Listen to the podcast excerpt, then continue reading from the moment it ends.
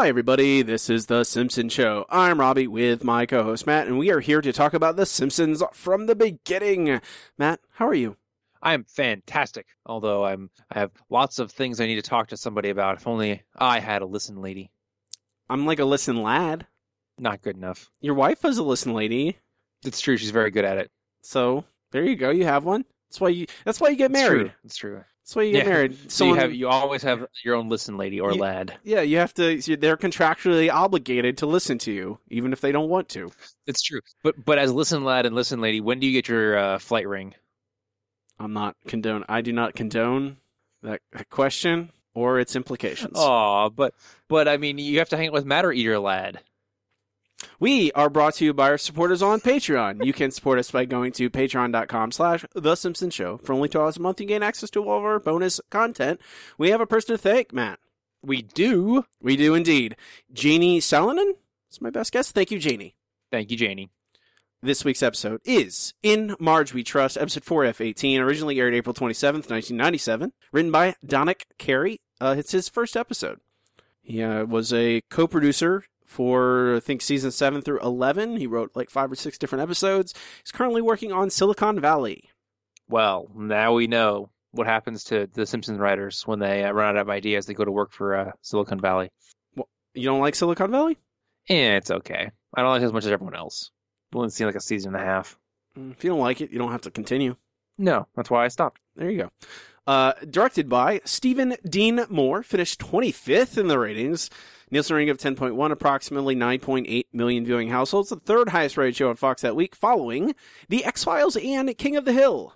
It's pretty high. All right, Fox was really firing on all cylinders in the mid '90s. Well, is 97 the mid 90s? I would consider uh, '93 through '97 the mid '90s. After that, you're getting into late '90s territory, and things just take a turn for the worse. I would say mid to late 90s is 97. Sure, whatever. The couch couch is gone. Uh, there's a vending machine, uh, drops a, a couch on Homer. I'm fairly certain we've seen this one before as well. It's true, but it's a good one. I like it. It's still funny. Homer getting hurt is always kind of funny. Uh, the episode guest stars uh, Sab Shimono as Mr. Sparkle, Gede Watanabe as the factory worker, Denise Kuma- Kumagai as a dancer, Karen Maruyama as a dancer, and Frank Welker as the baboons. Oh, Frank Welker.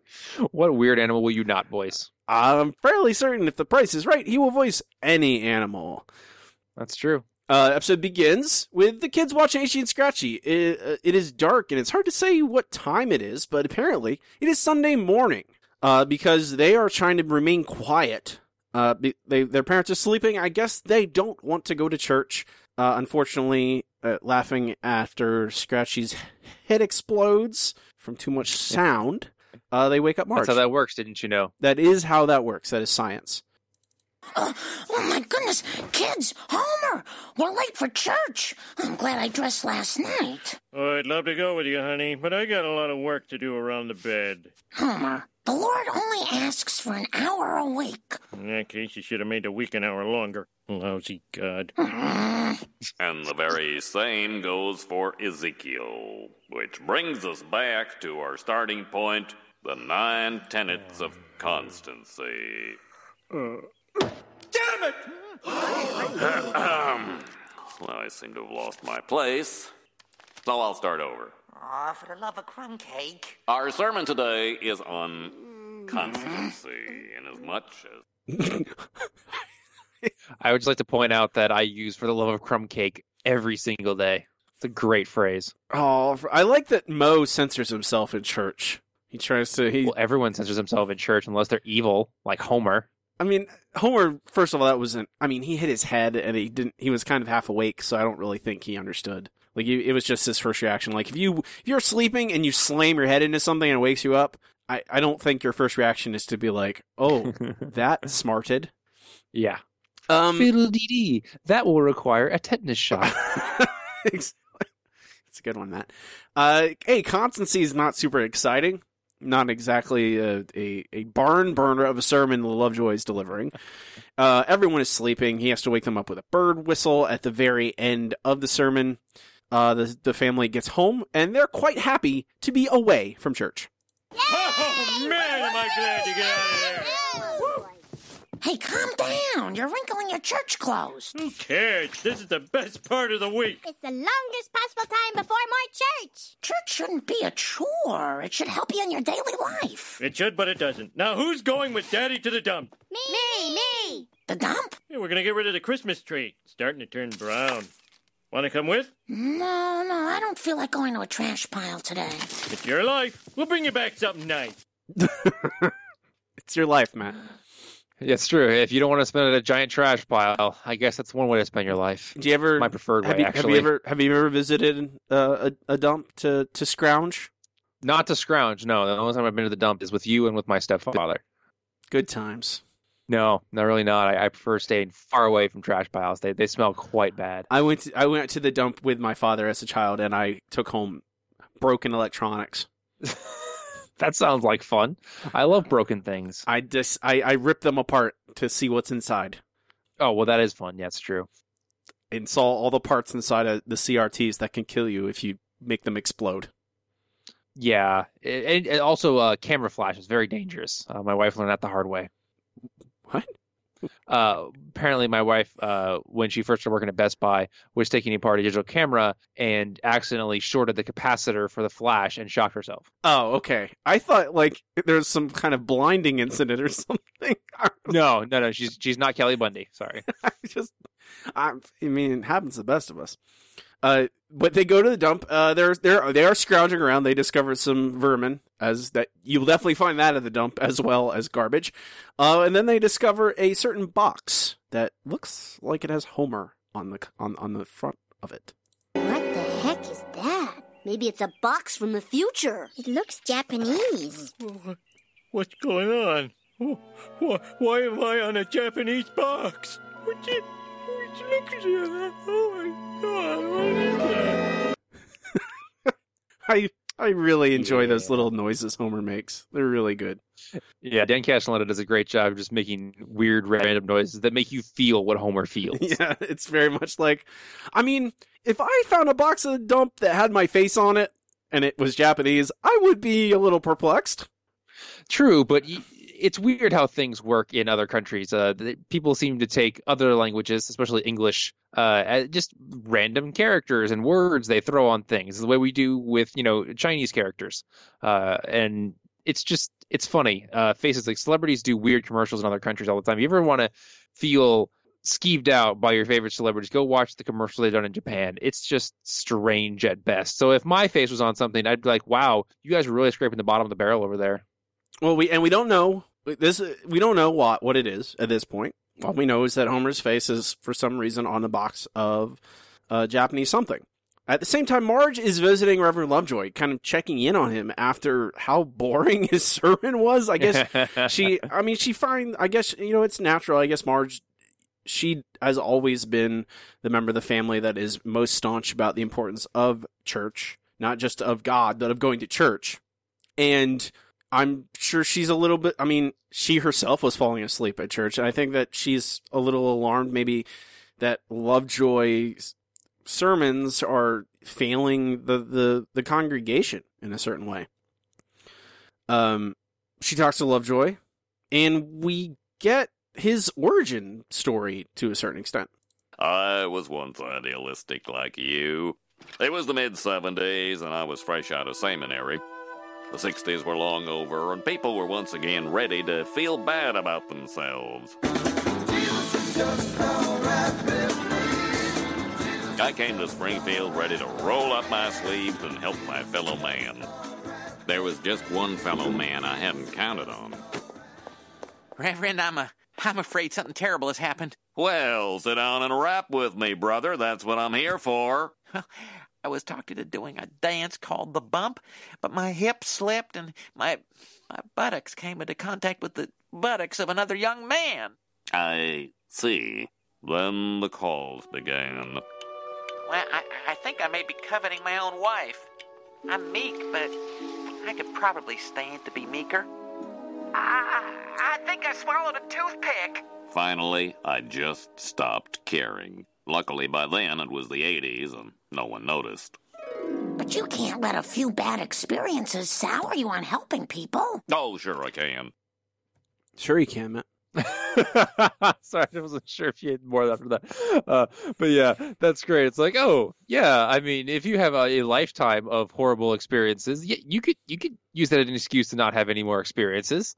I mean, that's what I did. It's great. it, I mean, Flanders has crushed Lovejoy's spirit, basically. Flanders would crush anybody's spirit. Yeah, and it's hard not to blame Lovejoy to a certain extent. It's just, and I think that this episode, you know, they they we haven't really seen much of Lovejoy up to this episode. This is really the first Lovejoy super heavy episode we we get of him. You know, we get his roughly his origin story. We get some character development with him, a little bit of an arc, and it, it's always nice to see. I always like it when the even if like there's certainly some episodes that are about supporting characters that I think fall flat, but I'm I'm still I still always like to try like to see them try to give these characters depth, even when they don't even necessarily like you like want like the sea captain like do we need an origin story for the sea captain probably not but i you know i'm still kind of curious and interested to see what they would do with it um this gives lovejoy like it's kind of a familiar kind of tropey thing where it's a a a, a, a, a, he basically is a kid at a seminary wants to you know he's excited about his faith uh, then he moves to a small town, and uh, it is crushed out of him by one insane man named Ed Flanders. A small town crushes the hope and love out of a person? No, never. Um, but and, and Marge is kind of she's let down. She's disappointed in him because she she is the member of the Simpsons that is most adamant about the importance of church and she thinks that Lovejoy is missing out on like she thinks everyone could be excited and could be interested and and engaged, but instead they're not because he's not really trying at this point. He's just kind of going through the motions. Um, they she gets they get a phone call, uh, and it's Principal Skinner who's having a trouble, and and and Lovejoy is like, yeah, read the Bible. It's it's in Yeah, there. Just all of it. your You know, answer. Your answer. somewhere in there. Yeah, it, it, you know, it's thousand. It's like a thousand pages and everything, and it's incredibly dense. Just don't. You just read the whole thing. Um, after his origin story, they get another call. Uh, and Marge has already agreed to volunteer and has helped clean up the church some. Uh, Lovejoy is like, uh, yeah, you can, you can take this one, and and Marge, honestly, does a great job. Uh, with uh talking Moe down. Ugh. You handle it. Me? No, I, I, wait, I can't. I, hmm? Hello? Uh, yeah, hi. I'm calling for Reverend Lovejoy. Wh- who is this? Oh, well, this is, um, the, uh, the listen lady. Yeah, well, listen, lady. I got so many problems, I, I don't even know where to begin here. Okay. Uh, why don't you start from the top? Alrighty. Uh, number one, I've lost the will to live. Oh, that's ridiculous, Moe. You've got lots to live for. Really? That's not what Reverend Lovejoy's been telling me. Wow, you're good, thanks. Hmm.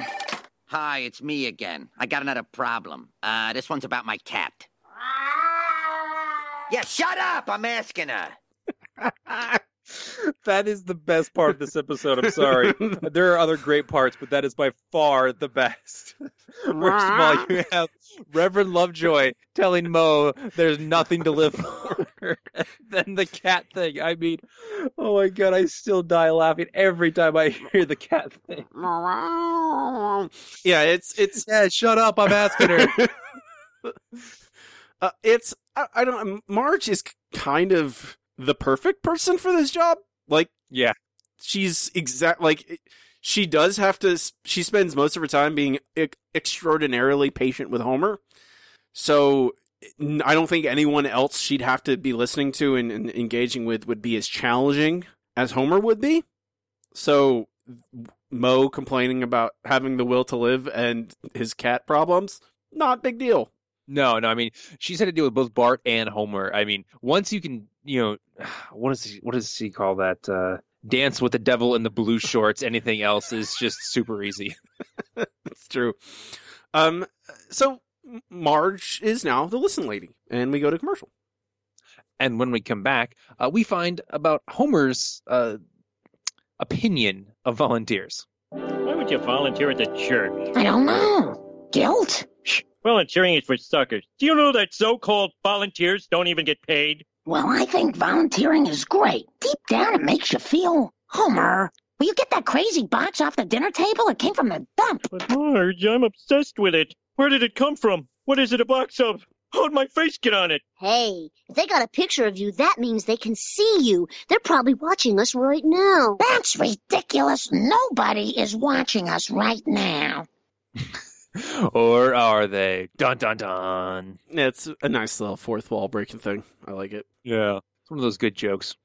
Uh, but as we can see, uh, Marge is volunteering out of guilt, and Homer is obsessed with the Mr. Sparkle box, uh, which he takes to the Happy Sumo uh, to get Akira, the only Japanese person in Springfield's opinion on. Hi, hi, hi, bye. Hi. Akira, can you read this for me? Ah, yes, this is a product called Mr. Sparkle. Very popular dish detergent. Hey, he looks like you. Ah, ah, ah, ah, ah. What's he saying? He identifies himself as a magnet for foodstuffs. He boasts that he will banish dirt to the land of wind and ghosts. Wow. Yes, you have very lucky dishes, Mr. Simpson. It's true. Uh, when you banish uh, dirt to uh, you know a forest somewhere, that's really the best thing you can do with it. I mean, that's where that's its home. Is it now? You're just you're just sending the dirt home, so you know it's not mean or anything. You're just like, go home, little dirt, go home. I mean, you unless they have an unhappy relationship with their home. I mean, that's possible, but I think Definitely most possible. most people most people what they call home they have a, a comfortable feeling surrounding that. So I don't I don't feel guilty about about true. sending dirt home if that's what you're asking. Yes. Okay. Okay. Fair enough. Uh, Do- do, you want more is- discussion about the dirt no, and its no, home? I'm good about dirt and, and its home. I'm, Okay, I'm good. with that. Cool. Uh, Marge has a giant line uh, because she's very popular as the listen lady. Uh, Lenny comes in and talks to her about uh, faking having a wife, uh, and her suggestion is just stuff him full of food until he doesn't care anymore, which is a great response, which everyone should be trying to do to everyone else at all times. That's that's how you make everybody happy. Just make them full, full and a little bit drunk. That's all anyone really needs. Uh, in line, we see Principal Skinner and Agnes Skinner. Uh, and of course, Agnes wants to cut the line because that's the kind of person Agnes is. She's all about special treatment for herself. Uh, however, this does not bode well with Skinner, who is not the principal of the line, which turns into an insult against uh, him when his mother says his, he never will be. Which, oh, Agnes. Uh, Homer then goes to the library and asks for the phone book for Hokkaido, Japan, which for some reason they have. I guess this must be like the best library ever. Are you saying that they don't have every phone book ever made for every place in a, in the world in every library? Uh, These days, yes, it's called the internet. Back then, I don't think so. He'd have to go to the county library, not the Springfield library, obviously. Maybe the county those- library's in the Springfield Library. That'd be weird. Although Springfield may be the county seat, you're right. There you go. Just don't know. There's your Although answer. I think it's probably Shelbyville. Seems like a nicer place. I don't want to hear I mean- any of that Shelbyville talk, Matt. I don't. We, we don't cotton in. We don't cotton any of that Shelbyville talk on this Simpsons podcast. All right, Shelbyville is. joke, man. God. I couldn't even hear you. Shelbyville is the Eagleton to Springfield's Pawnee. I mean, that's obviously I don't really. being set up. I don't care about that joke because I don't watch that show. Oh man, it's so good. You really should. I tried it, and then everyone. I, tr- I started watching the first season. Everyone's like, "The first season's bad," and I'm like, "Well, then I guess I'm not watching the rest of the show."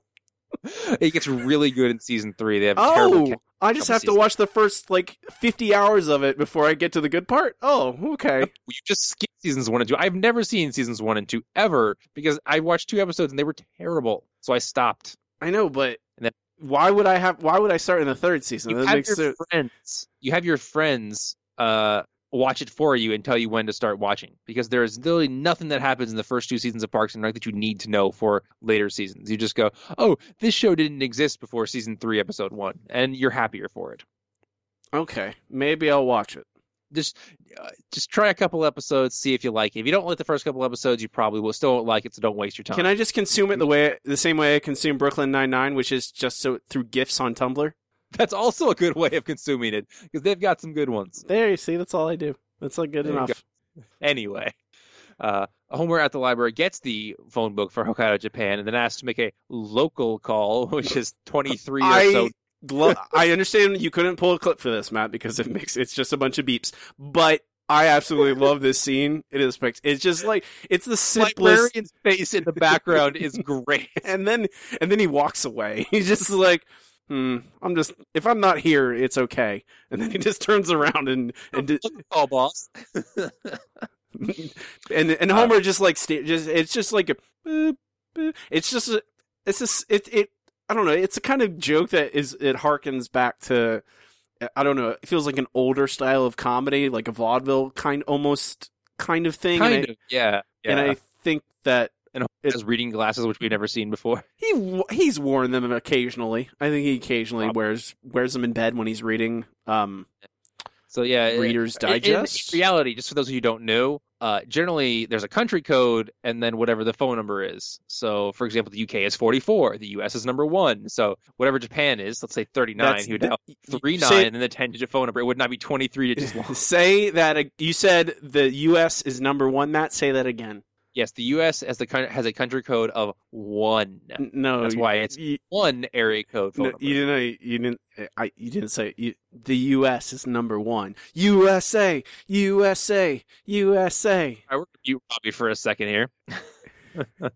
Homer is able to get a hold of somebody at the Mr. Sparkle factory uh, who transfers him to the one person in the factory who apparently speaks English, but speaks in mostly colloquialisms from TV or something. Uh, he doesn't really understand what Homer's asking when Homer asks why he is Mr. Sparkle, but uh, he offers to send him something to explain it. Uh, so Homer, of course, agrees. Uh, the next day, uh, we see, or next, next, the next Sunday, let's call it, because we don't really know. Uh, Lovejoy is attempting to give a sermon, and it doesn't work out very well for him. The Lord will hear your lamentations and give solace to your spirit. The Lord or Marge Simpson. I ain't mad at that. Yeah, say it, brother. Hallelujah. Um, could we please not yell out things in the church? Yes, so apparently it's very rude to Lovejoy to yell out things in the church, which is usually anything that goes for most churches, uh, but especially this one. What's wrong with I yelling? mean, I don't.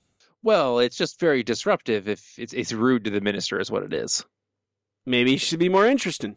Well, obviously, I think that's the point of this episode is that Reverend Lovejoy needs to be more interested. So, uh, I actually after this we see everyone outside gathering around to get Marge, uh, and apparently Mel has a dream when she's falling, which everyone agrees is the most important thing. Which is just the dumbest thing ever. Everyone has that dream. Forget about it, Mel. It's weird.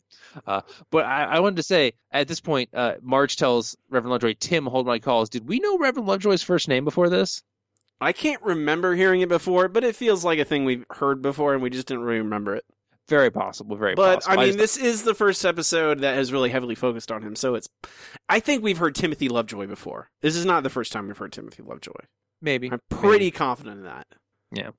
Well, either way, uh, Lovejoy is essentially despondent because everyone skips right past him, and you know that's kind of his job. So it's a little rough for him. Uh, thankfully, he has the degree and the qualifications that Marge doesn't have, or she would basically have his job at that point. Uh, he is, like I said, despondent. Uh, so he goes inside and asks God, you know, where did he lose them? Uh, and then he's a vision of saints. Of, of the weird saints that no one's ever heard of, uh, you know, the ones that got beheaded trying to bring Christianity to other cultures that didn't appreciate it Mongolia in this a lot of case. those. Yes, Mongolia in this case. Uh, basically, they tell him that uh, he's not working hard enough. Uh, that the the things he thinks are good enough, like recarpeting the vestibule, are are not good enough. Uh, he he needs to do more. Essentially, uh, Lovejoy. He takes this to heart, but you know, rather than actually trying to do that, he just becomes very depressed. Uh, and later that night, we see Helen Lovejoy calling Marge for advice. Hello, listen, lady. Marge, people say you've got a real knack for solving problems.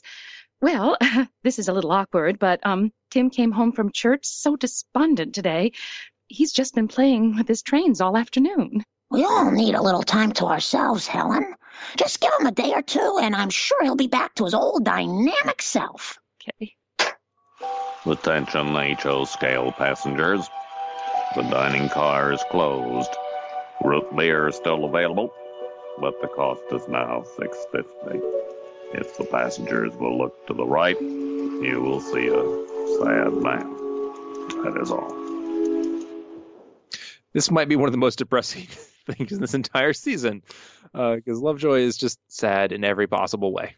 He's yeah, he's he's pretty down, and I I mean I understand it. I understand like I've known I, I've known people who have these these model train sets, and it's like generally a hobby that they are like that's the thing that I think the saddest thing is is like I, I think they they've referenced his his trains before, right? I remember Yes. yeah, they've talked they've seen it it's a in a Flanders episode, is it? I forget. Yeah, Flanders calls him and his ice cream uh, melts on his train set. Right.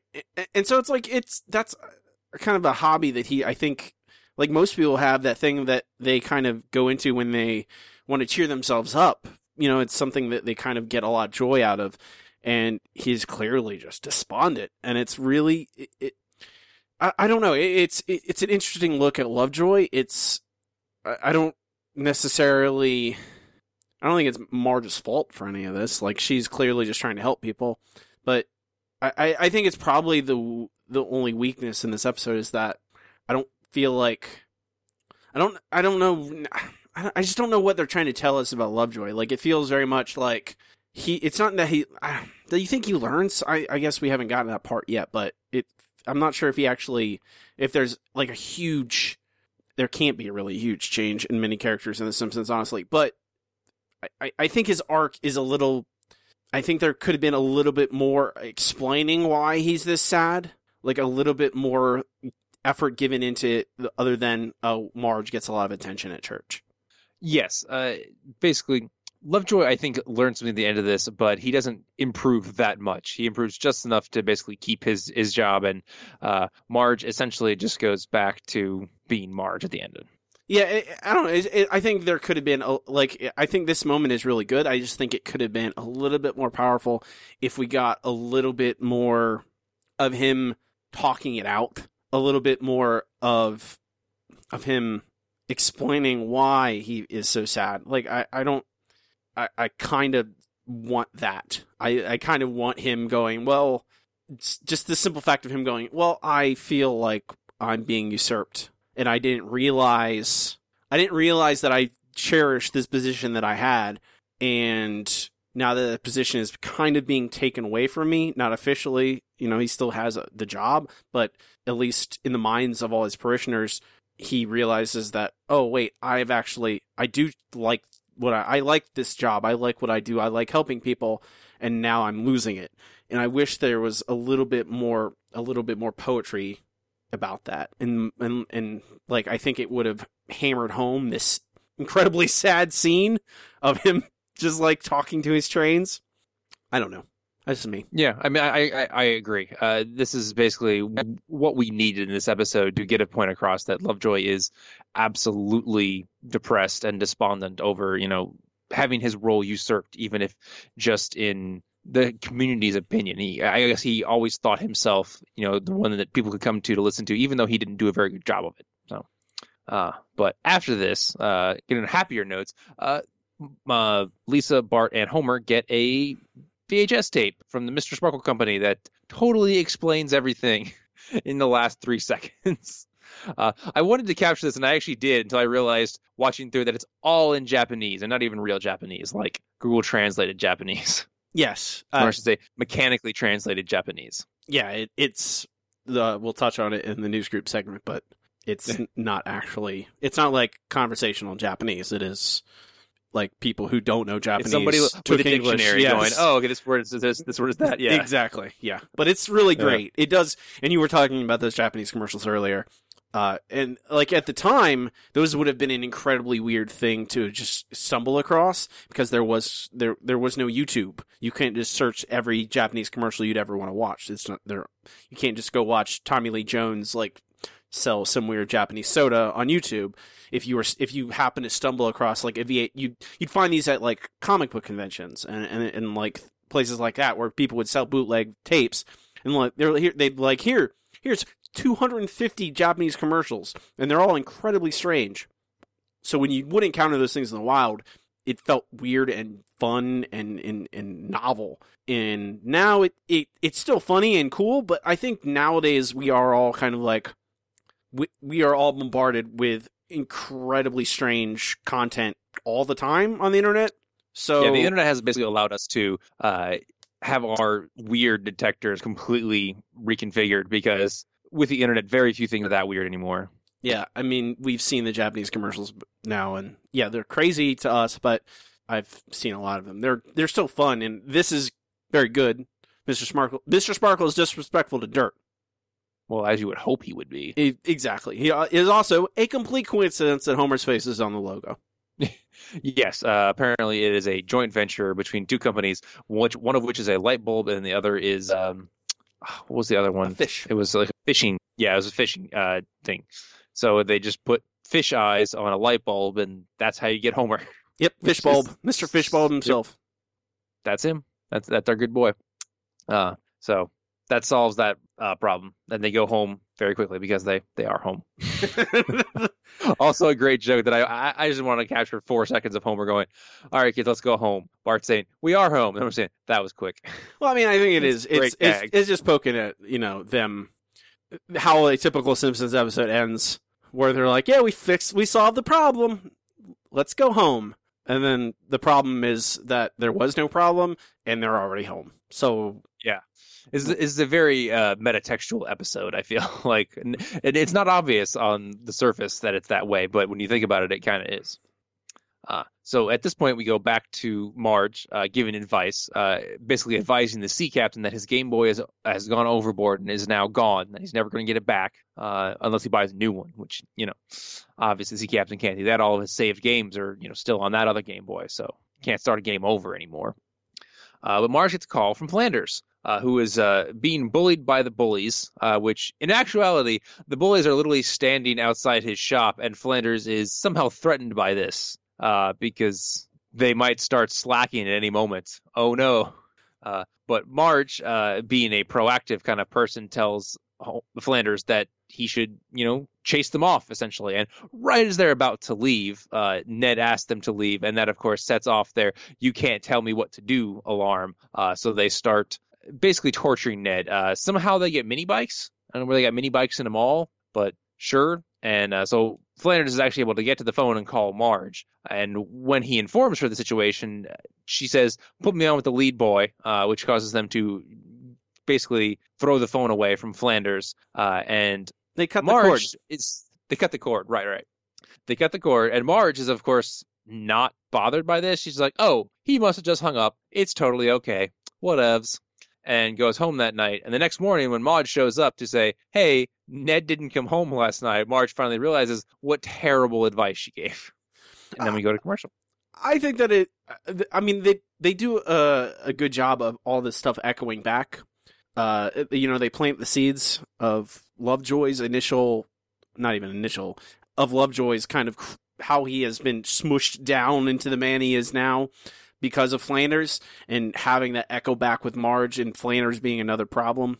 In that her job is actually I, I think it does a good job of reinforcing that the job they have of basically being a community therapist in a lot of ways is actually extraordinarily uh, burdensome. I don't know, very important. Uh, there's a lot of situations where there can be incredibly bad ramifications if they say something wrong, and it just happens that Flanders is good at putting himself in precarious situations socially.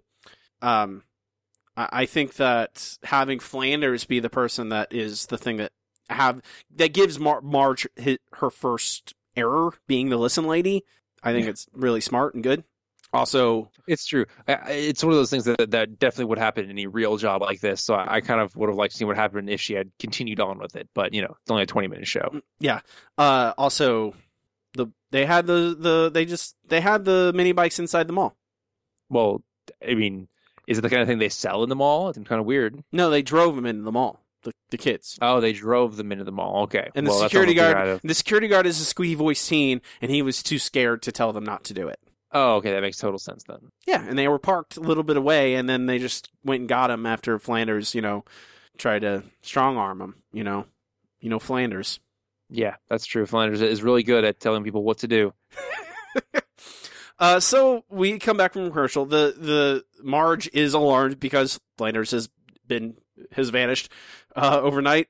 Uh, she goes to Lovejoy for help. Lovejoy is I don't know, struck by we we get a moment of, of Marge like where where when where do the helpers turn when they need help? And she she leans on the organ and there's a light from outside you know it's very you know hey it's a sign from God to Lovejoy. And he's like well we just need we need to we he is kind of like a, a a sign that hey this is your chance. You can reclaim what you've lost. And we get Flanders is at Donnie's discount gas because the bullies needed to refuel their mini bikes. That's true. And Flanders doesn't use his time to, you know, escape them. He just waits on them. I Like mean, a proper gentleman. He's been running all night, man. He's probably really tired. Yeah. that that's like a that's like a like no sleep and just a slow jog away from mini bikes. Mm, probably tiresome.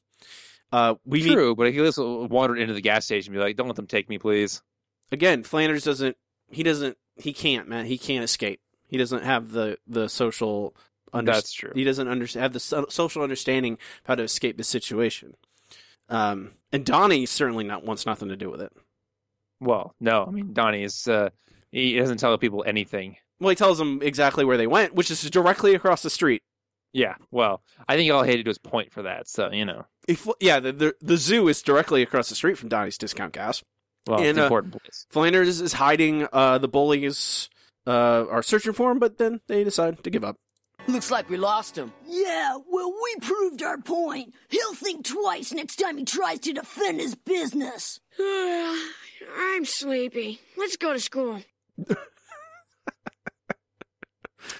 That's a good place to sleep. I- as we all found out every stupid person on television. I mean, you never fell asleep at school? Oh yeah, all the time. I slept at high school. I mean, uh, our our school started at six thirty in the morning, so yes, yes, I did. I slept through calculus. Calculus is important. I slept through AP Physics. That's not important. Physics was after lunch, so I had you know I had fuel going. Oh, I, had, okay. I had calories inside me. Um, but the the bullies have left. Flanders is theoretically okay now, uh, except he is in the enclosure with the baboons. Help! What do I do? Play dead! No! Run around in circles! No, act like a lion! Swipe at the dominant male. Come on, Ned, knock that monkey down. Jumping kangaroo rats. You've got to get him out of there. Geez, I'd like to, but if they don't kill the intruder, it's really bad for their society. They're gonna kill him? Eventually, first they'll eat his skin. Hmm, hmm. I like Yeah, it's very important. I like the zoo attendant man. Why hasn't he come back, Matt? Uh, I'm pretty sure he is every side character who's not Squeaky Voice Teen. I'm pretty sure he has the exact same voice as the hot dog man. So you know, I like everybody zoo. sells hot dogs. I like side. zoo attendant man. Uh, yeah, Flanders is trapped in Baboon County, USA, the most dangerous county in America. Uh, those baboons would absolutely destroy a man. Well, you know, there's actually been some research lately that looks into the whole thing that oh, chimps and baboons are so much stronger than people, and it turns out it's actually not really true. I, I mean, like on a pound for pound basis, the average person is still at least as strong as a chimp or a baboon. But given that there were so many and it was Ned, you're probably correct. I mean, I, I'm not. It's not the strength thing. Like one on one, I, yeah, you could. You're stronger than a baboon. I'm more. They're just full of rage, and they That's true. and there's a lot of them, are- and they have big What teeth. it Homer says? The biggest, ugliest, smelliest ape of them all. yes, that is exactly what he says. They're also the angriest. Uh, they're they're very dangerous. Uh, Flanders is lucky to escape with his life because Reverend Lovejoy, which is a, another like a nice little ref- a nice little echo. They bring him back in, comes in on the train. He is a conductor. Uh, he comes in on the the little tr- the zoo's little tiny train, comes across the baboon enclosure, enclosure and escapes with Flanders after doing battle with multiple baboons, which proves your point. Lovejoy is strong enough to fight off a couple baboons. Uh, so uh, Flanders thanks him for all he's done. Wow. Oh, those poor monkeys. They started it. Oh, You saved me, Reverend. You really went above and beyond. Thank you. Oh, don't thank me. Thank Marge Simpson. She taught me that there's more to being a minister than not caring about people. Amen. Uh, they the train also d- goes directly back into Baboon County. yeah, so they had to made it through a, a second time. That that's what the sermon was actually about. Was their second trip through Baboon County. yes, the the the we cut to the next Sunday with Lovejoy giving a sermon, uh, and it's a great sermon because it's about fighting monkeys. Baboons to the left of me, baboons to the right. The speeding locomotive tore through a sea of inhuman fangs. A pair of the great apes rose up at me, but biff bam, I sent them flying like two hairy footballs. A third came screaming at me. and that's when I got mad. Now that's religion. So it's true. That's what we all want religion to be. So Lovejoy has recaptured his audience uh, because now he talks about fighting monkeys, and that's exciting. Yes, that that will help them in their daily lives for sure. I mean, you could probably tie in constancy to fighting monkeys, right? Yeah, totally. You're constantly on alert. I don't. That's not really constant what, vigilance. That's not really what constancy is, man. Okay. Oh, really? Oh, well. You, it's not just. It's not. It's not just throwing in the word constant into things and meaning. That's. It's about constancy. Oh well, then I don't know what constancy is. So you know, perseverance. Sweet constancy. Perseverance, basically. Oh, okay. Faithfulness. Then it is constant, whatever. Constant vigilance is perseverance, is constancy. So there you How go. How about constant binge eating? Is that perseverance? Yeah, obviously. okay. Perseverance against that full stomach. okay, all right. That's how the episode ends. Uh, it's it's a funny, it's a fun, funny, good episode. It gives us a little bit of insight into Lovejoy. I feel like it doesn't quite get there with Lovejoy. I feel like I don't know if it's just the the like what he is as a character and where he is in the Simpsons. Like it's just there's only so far you can go with him. It it just I think back to the other first episodes that are like exploring supporting characters, Skinner Apu, um, Patty and or Selma, mm-hmm. Troy McClure. It, it feels like a lot of them do a better job than this one. It feels like Lovejoy gets his moment and it's it's good. I think that's, uh, uh, but it's not great. I think it's good. Yeah, I would agree. what? It's okay to say your opinions, Matt. Oh, my opinion's are not that important. You're kind of half the show. I do enjoy this episode a lot. Uh, honestly, it's it's rather funny. Uh, and it, it really gets the heart of a, the secondary characters, like you were saying. This one, not quite as much as you know Skinner or you know Flanders or Apu, but more along the lines of really all we know about Reverend Lovejoy is that he is the minister and that he likes trains. And this is more about the minister side of him. We don't actually get to know him more as a person, just that he always assumed that Reverend was part of his character, and it turns out not so much. Not when Ned Flanders is involved. Yeah, I, am actually. I, I think I'd. Have we? Is there any more Lovejoy episodes? Really? Hmm. I can't think of any. I don't. Can't think of any either. There may be, but I, you know, don't don't don't quote me on it. But I can't think of any, and I'd love to see one that is just about Flanders and Lovejoy. That really is about interesting them yeah. two together. Uh, but uh, we'll we'll rank the episode at the end of the show. No submissions for my favorite episode. However, if you do have a favorite, simply submit it to submissionshowpod at gmail.com explaining why a certain episode is your favorite, and I'll read it when we get there. Uh, next up, Matt, is time for comments from the news group. Okay, here we are. Alt.nerd.obsessive. Comments News Group is where I comb through the old alt.tv.simpsons news group, see what people were talking about a week or two after an episode debuted, what they thought about the episode, and any other stuff that's bouncing around. Uh, they mostly liked it. I'm not surprised. It's, this this doesn't seem like a very controversial episode, although I've been fooled by that before. I mean, there's a there's always people, always. Every episode has a couple people who are like, "This is garbage. I hate this show," etc. etc. What happened? uh, but then there's most people who are like, "No, this is good. It was funny," or you know, "I thought it was hilarious," or etc. Like most people are very positive. So. You can't account for taste for everybody. Also, they a lot of people a lot of people in the news group were amateur Japanese language enthusiasts trying to learn Japanese. And so we had multiple people translating the Japanese in this episode and some discussion about and being very confused. Yeah, that's kind of it. Like there's some people who were like, "No, I have Japanese friends," and they listened and they it was said it was all gibberish. Then people were like, "No, I've taken three years of Japanese. I'm okay," and it's technically is Japanese, but it's not real Japanese. It's not like what you would talk to a Japanese person with. It's like what you said, Google Translate Japanese. It is dictionary Japanese, where you go, well, we have these words.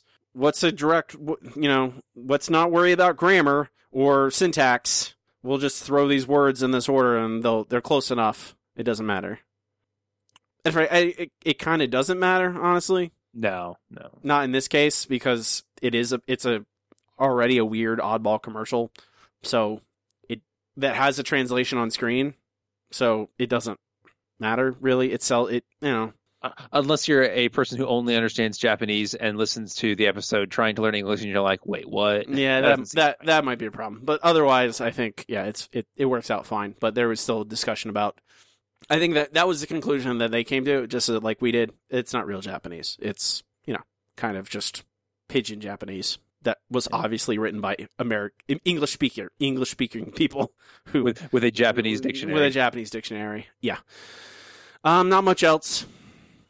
Um, I'm trying to think of the, anything else. I don't think there was anything else. They, you know, it's the usual stuff. Discussion about what kind of religion Re- Rev- Reverend Lovejoy and the church is. Presbyterian Lutheranism, whatever it is. I think it's just Presbylutheranism. Presbylutheranism. Yeah, that's they're Yeah. they're trying to narrow it down because I don't think we've they ha- they hadn't got a definitive answer at that point. No. Um, that's about it. We can move on to our next segment. Is a listener question of the week. Let's try one more number. Yellow. KBBL is gonna give me something stupid. The hot dog. We have a wiener. Yellow. The listener question of the week this week is: What is the nicest thing Burns has ever done? He's had his moments. Yeah, not many though. over the years. Tons of great answers. Uh, I say this every week, but I do appreciate everyone who takes the time to answer the question. First from Alex, funds the school with money found in his tuxedo pants at the end of Grift of the Magi. Pretty bad episode, but still very generous of Mr. Burns nonetheless. Uh, Logan, off the top of my head, I'd say it was pretty generous of Burns to give Homer a private plane ride to Chicago as a favor for saving him from that dastardly water fountain, despite Homer not saving him the second time. Uh, from Lauren from Blood Feud, when Mr. Burns gives the family the Olmec Indian head as a gift because Homer could have been beaten to a pulp instead. I mean, when you present it that way. Uh, from, Yeah. from Rob, he didn't hate Marge, Marge's nude painting of him. He even thanked her for not making fun of his genitals, even though she thought she was. Uh, from Brian, he gave Homer his job back after he defrauded the company's insurance policy to get Dimoxinil, which is true. He committed fraud multiple times. Oh yeah, multiple times. Uh, Bob hosted family night at the Isotopes game. That's true. Bought Homer a beer. Whoa, a whole beer. One whole beer. Sorry, one of the giant beers. It, yeah. Uh, from Stephanie at SMG 0014. Uh, when he gave Poppin' Fresh that $500 to start a bowling team. Uh, Will at Will's World MN. Uh, uh, when he thanked Homer for knocking him out, it's not very often he hugs someone. Uh, from George, Pompey George, letting Maggie have Bobo. There you go. It's pretty nice. Uh, Zach at Zach Kowalski, his early attempts to connect with his son Larry. To be fair, he does try and make Larry part of his world. It's true. It's true. Uh, John at John Win 51, baking this delicious cake in uh, yeah. I pickled the figs myself. Scenes from a class struggle in Springfield. It, I mean, that is a genuine attempt from Burns. It doesn't look like a great Yeah. cake, but he does try. Uh, finally, from Carolyn at Karolinsky, canceling the free ham for Homer. Which, if he had a heart attack, you d- you shouldn't give him ham. It's true, but you know he could give it to Homer to give to other people. I don't really trust Homer. If I you give Homer a ham, he's going to eat the whole thing. He probably should be. I don't know. Ham's probably, ham is not really that bad for you, but although it is it might have nitrates in it. You, if you're having a heart attack, you should not be Well, eating yeah, nitrates. that's true. Um, what's your answer, Matt? Uh, I'm gonna have to actually go with oh, uh, giving a trillion dollars to Cuba. That seems like a pretty nice thing to do. I mean, it wasn't entirely intentional, but you know, Is giving he, he offered it to it was a dick, but Castro. That's was it was giving it to Castro. Right. I mean, you know, uh, Castro's- I'm sure that revitalized their economy for a few years. Yeah, I'm sure Castro took that trillion dollars and put it right back into the local economy. Yep, he totally did. Didn't spend it on himself at all. Yeah, my answer is Bobo. No, Bobo. because I, I mean, I, I Burns does very rarely, and I, you know, that episode Rosebud does give us a little. It shows us a little bit of this selfless Burns, and we very rarely see that in him. But I, we it taps into like him trying to reclaim a part of his childhood before he was a monster, and he, you know, maybe by giving Maggie Bobo, letting Maggie have Bobo, he kept Maggie from becoming eventually a monster. Hmm, that's true. Maggie does have all the hallmarks of a monster. I mean, how many people she's killed or attempted to kill. They were all bad people, Matt. Well, yeah, it's true, but still murder. Murdering bad people is still murder. Cool motive, still, still murder. Yeah. It's, it's a Brooklyn Nine Nine. Uh, quote. Uh, next week's question: What is your favorite Lovejoy quote? Yeah, think about it. Mm, yeah. Gonna have to think about it. I'll post this question on all our social media: Facebook.com slash The Simpson Show Pod, on Twitter at so, on Twitter at Simpson Show Pod, and you can email us at simpsonshowpod at gmail.com.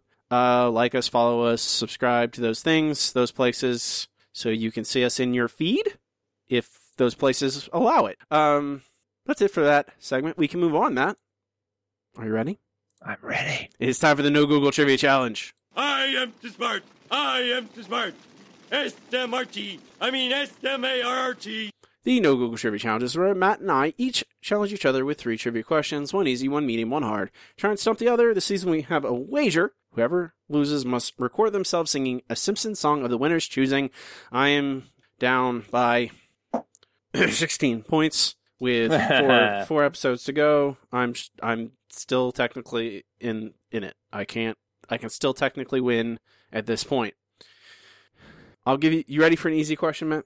I suppose. These are all from Bart Gets Hit with a Car, season two. Wow, that's an old one. Ooh, all right, we'll see. Eh, you got it. Your uh, Mhm. your easy question is: The Simpsons lose their case against Mr. Burns because of whose honest testimony? Uh, Marge. That is correct. See, you're that was fine. definitely an easy one. It, I mean, that it's an easy question. Yeah. All right, your easy question. Uh, in the wettest stories ever told, which neighbor plays the captain of the Mayflower? Really, Matt? Yeah. Got pulled from like season whatever, seventeen or something. What season was this from? I'll look up. The captain of Mayflower would be Flanders. You are correct. I don't think I'm gonna get any other ones. All right, your medium question. Four characters appear for the first time and Bart Gets Hit with a Car. Name them. Are you kidding me? Ma- Matt, you know this. For the first time, okay, uh, definitely Lionel Hutz. Uh, I'm gonna say the blue-haired lawyer. Uh, the judge. Oh, what's? Do I have to know his name? I would, yeah. If I'm gonna get Judge Snyder. Sorry, Judge Snyder. If you're gonna be naming characters, yes, you should probably know their yeah, names. Judge Snyder and who's the fourth one? Or season two.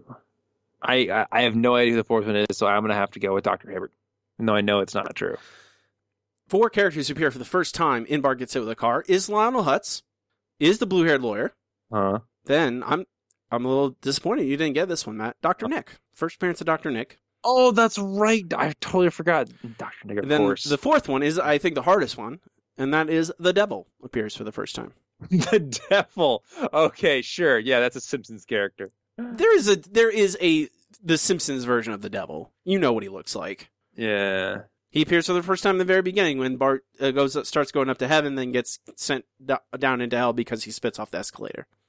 But I'm a little disappointed you didn't get your doctor. You didn't get Doctor Nick. I'm sorry. I just, yeah, he did not spring to mind. I'll give you one point for that, Matt, because you got half of it right. Oh, you're so sweet. I know. Give me a medium question. Are you ready for your medium question? Can't wait for it. Uh, where does the bounty end up uh, under Bart's captaincy? If you don't remember, uh, Mutiny on the Bounty was the second. I, yeah, I, I I know. I got it. Uh, Rand McNally. uh, I'm sorry, it was Antarctica. Wouldn't have guessed it. Doesn't matter. Your hard question, Matt. This is the Bar- in Bart gets it with a car. It is the first first time Phil Hartman appears on the show. What other voice actor appears for the first time? What other voice? Actor? I'm gonna say Marsh Cross. I have no idea. Be Marcia Wallace. That's the one. Yeah. That is incorrect. No. It is Doris Grau. Really? That's a, oh my gosh. Okay. Did not realize that. She uh, does a side character, uh, kind of unnamed character, and then later she is given the role of Lunch Lady Doris. She was a script supervisor at the time. Because she had such a unique voice, she was given a role. What is my hard Awesome. question? All right. What film does Watership Doan parody?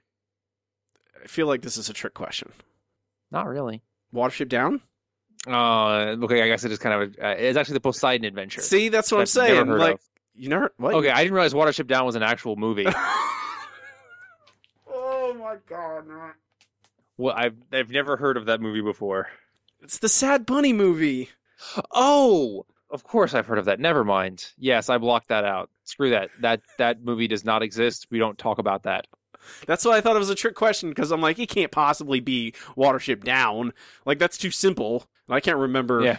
I don't remember. I know what Poseidon Adventure is. I don't remember. I, the wettest. You you could have told me that you made up that episode. And I would have gone, oh, okay, sure. I don't remember whatsoever. I'm down 17 points with three episodes to go. Technically, I'm still in it. If I get all of them, this, I got them all right, and Matt gets zero, I could still win. That's all it takes. I'll start drinking some mm-hmm. some tea with honey in it to you know make sure my vocal cords are prepared for my performance. Go get myself a haircut so I look my best. All right, I do have some bonus questions for you, Matt. All right. These from John. These are from these are all Burns questions.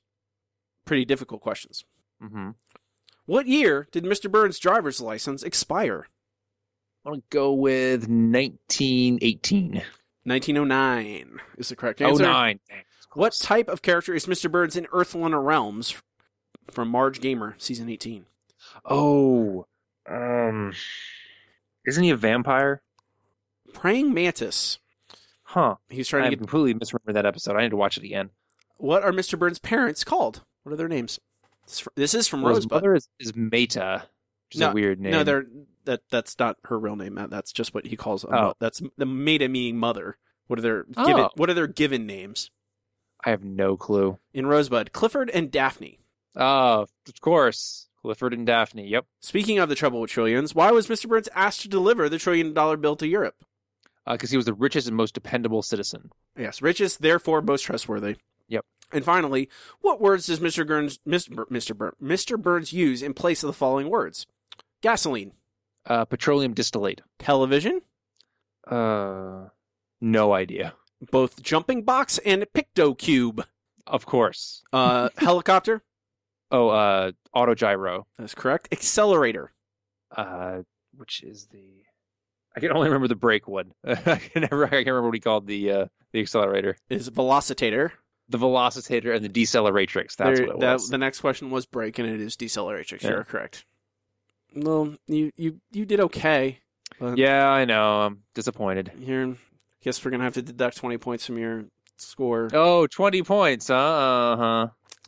I, I mean that's in the rules. That's I didn't make that number up. It's just in the Uh-huh. rules. I like to see these rules and uh, make sure they don't have a modified date after today, right now. I mean they're not written down anywhere. Mm-hmm. Writing down rules is the the first step to someone, uh, you know, basically tampering with the rules. Sure. If they're never written down, they're completely safe. Of course. Only only person who can tamper with them at that point is you. I would never do that. I'm a I'm a up I'm a, a trust I'm a good I wouldn't We can move on to our final segment. The segment we win every single episode with It is time for best episode ever. Best episode ever. Best episode ever is the part of the show where Matt and I rank the episodes categorically, so we watch them chronologically, eventually compiling a list of every episode ever and how good they are. Where does this one go, Matt? Um, I'm thinking fairly high. 'Cause I Hmm. really like this one. Fairly high, eh? Yeah. Mm, I'm I'm thinking top 50 for sure. What do you think? mm, mm. There's several points. Well, it's a great character study on Reverend Lovejoy. It's not as deep as we'd normally like to go, like we did with Apu and Principal Skinner, uh, but it's also just really funny in a lot of places. It is very funny. We'll not argue with that. I think the writing is very good. I think it's a very funny episode. Hmm. I can't go top fifty though. Number not fif- even top 50. number huh? fifty is Itchy and Scratchy Land. I don't think it's better than Itchy and Scratchy Land. Hmm. I would say I would start at let's say sixty five. So what's 65? Currently it is Stark Raving Dad. I think this is better than Stark Raving Dad. Wow, you're right there. I was just picking a number, but there are a lot of really good episodes between 50 and 65. Hmm. I know that. Uh, I'm just I'm just looking at the. I I just you know I'm going down the list. I'm going. I think that's a better episode. I think that's a better episode. Um, I think that I say 65 because 64 is Homer and Apu, and I think that's a better better episode. Background character thing. yes, yeah. exactly. I think it's an easy comparison point, and you know I think that after that I start getting a little bit a little bit more wibbly wobbly. On episodes about what they're doing, and I think that's kind of where I'm at with this one. I think it's a very funny episode, but that's I don't. It's The Simpsons. Most episodes are very funny, frankly. Yeah, it's one of those things where you just gotta pick it up. Um, I think, I think Stark Raving, Stark Raving Dad is actually better. Really, you're gonna have to sell me on that one. Um, I think it's an interesting insight into Bart and how he relates to his sister, and how he relates to himself, and then how he views himself, how uh, what he thinks about being popular and famous people, and the value of a person. I think the music's really good. I think Michael Jackson as Leon Kompowski is really interesting. I think it's way more interesting that if just Michael Jackson was in an episode. That's true. Um, I think it's. I, I don't know. I think this episode is going for something really interesting with Lovejoy, and I don't. I just it's a little, a little out of its scope. I think. It, like it, I think it does as much as it can in 22 minutes, but it's trying to sell me like about kind of religious disenfranchisement is a difficult task, and something I don't think they ever successfully tackle. I think they try with Flanders as well, and losing your faith and all that stuff. I think the closest they ever got was Homer the Heretic, and I still don't think it like it. It kind of comes at it from a different angle, but every time they attempted to show people with deep religious faith and then them ta- trying to tackle their issues with it because they do it with Flanders after Maud dies, I think it kind of fails there, and I think they kind of get, get close to it here, but not really. It is and like I think that you maybe could do it if you took out Mr. Sparkle, but I really like Mr. Sparkle, so I don't know. Uh, it, it's it's a hard thing to do. I'm not. I, I think it's really and it is very funny, but I, I think I see how sad Lovejoy is with his trains, and it just it never hits me as hard as the Canine Mutiny does when they're taking Santa's Little Helper away yeah, that's true. which is number 61. And I, I think that it maybe, like, I would say probably, I don't know, is it better than Bart's Inner Child? Hmm. Bart's Inner Child. I don't know. I'm actually the more I think about it, the more I'm looking at 69, right above Radioactive Man, because I feel like Radioactive Man is, is a good all around episode. Uh, but I feel like Bart's Inner Child is a great Bart episode. Lisa Lisa the Greek is a great Lisa episode. This probably fits somewhere right around there because it still puts it slightly better than Much Apu About Nothing, which is a great Apu episode, which makes it more of a comparison. But I think this is ever so slightly better than that and Radioactive Man. All right, that's fine with me. I can do that. Number 69. Nice. Had had, had to throw that in there, huh? You have to. Mm-hmm. It's, it's contractually obligated. Uh, so that's uh, new number 69 in Marge We Trust, right below Lisa the Greek, right above Radioactive Man is in Marge We Trust. Uh, first place is still Cape Fear. Last place is still Homer's Odyssey at 165. Although that number one spot may be in danger, Matt. Oh snap! Because our next episode next week. is Homer's Enemy. Um, it's my it's my favorite episode. Well, yeah, we're we're gonna, I'm gonna have to put together a whole thing about uh, uh, why it's not the best episode ever. This may not surprise you, Matt, but I've thought a lot about Homer's Enemy in my oh life. Oh snap! So again, I don't maybe maybe I'll rewatch it and think no, it's it's great and it's still my favorite, but it's not my number one, and that's certainly possible. But I know me. I, I know me, and I'm probably gonna watch it and just be reminded how much I love it, and I'm gonna try and do my best to put it as high as humanly possible. Uh, I'm not alone. I've gotten we've got already got a lot of submissions for my favorite episodes. So if you have any more, please send them in. Uh, I often get them later. Robbie needs more reasons. No, I. The problem is I get them after we've already recorded the episodes, and I hate to exclude them, so I often edit them in. But it's a big pain in the butt. So if you have one, please send it in as soon as you hear this. Um, but I'm very excited. It will probably be our longest episode ever. Uh, you're probably right. I like to talk about things I love. Not, it's not, Uh-huh. That's why I do this. That's next week. I think that'll do it for us this week. You, I've already I forgot how to do this, Matt. How to do what? Talk. It's hard. You can find us Oh, at uh, thesimpsonshow.com. Links to everything there to our Facebook, to our Twitter, to our RSS feed, um, to our Patreon. If you want to throw us a couple dollars, appreciate that. You can find me on Twitter at Robbie Dorman. I also write a newsletter weekly at tinyletter.com slash Robbie Dorman. You can subscribe there, see the archives, check out my other podcasts, the Handsome Boys Comics Hour. It's about comic books and the serial fanaticist about all kinds of nerdy stuff. I, our most recent episode is me talking with Matt about Harry Potter, more Harry Potter. Harry Potter. Harry Potter, you're a wizard, Harry. And don't worry, we don't use those terrible accents at all in that episode. So, Well, you know, not in the part you left in. I don't. We record twice, once with the accent and once without, and then just trying to see which, which sounds better. I'm not. I want to go along with this bit, but no, I did not do that. That's the bad idea. Aww. If we were going to do that, we'd only do it in the voices and just commit. Frankly, I I'm a man of Oh, principle. that'd be terrible. I'm a man of principle. Uh, Matt does not participate in social media unless you're a certain level of Patreon backer. You will not find him. Uh, that's true. Uh, it turns out the magical world is real, so I have been uh, totally underneath the uh, the Imperius charm for so long, it made me forget about it. Also, the Confundus charm. So, if you'd like to talk to me, feel free to grab your nearest owl and just you know tell him to get the message to me. I will totally get that. And if the, if the owl struggles at all, just let it go. It's obviously already on a delivery. Pick up the next one. Please don't hurt owls. That's true. Don't hurt owls. Like I said, if they fight, let them go. I'm Robbie. And I'm Matt. Keep watching The Simpsons. Shh.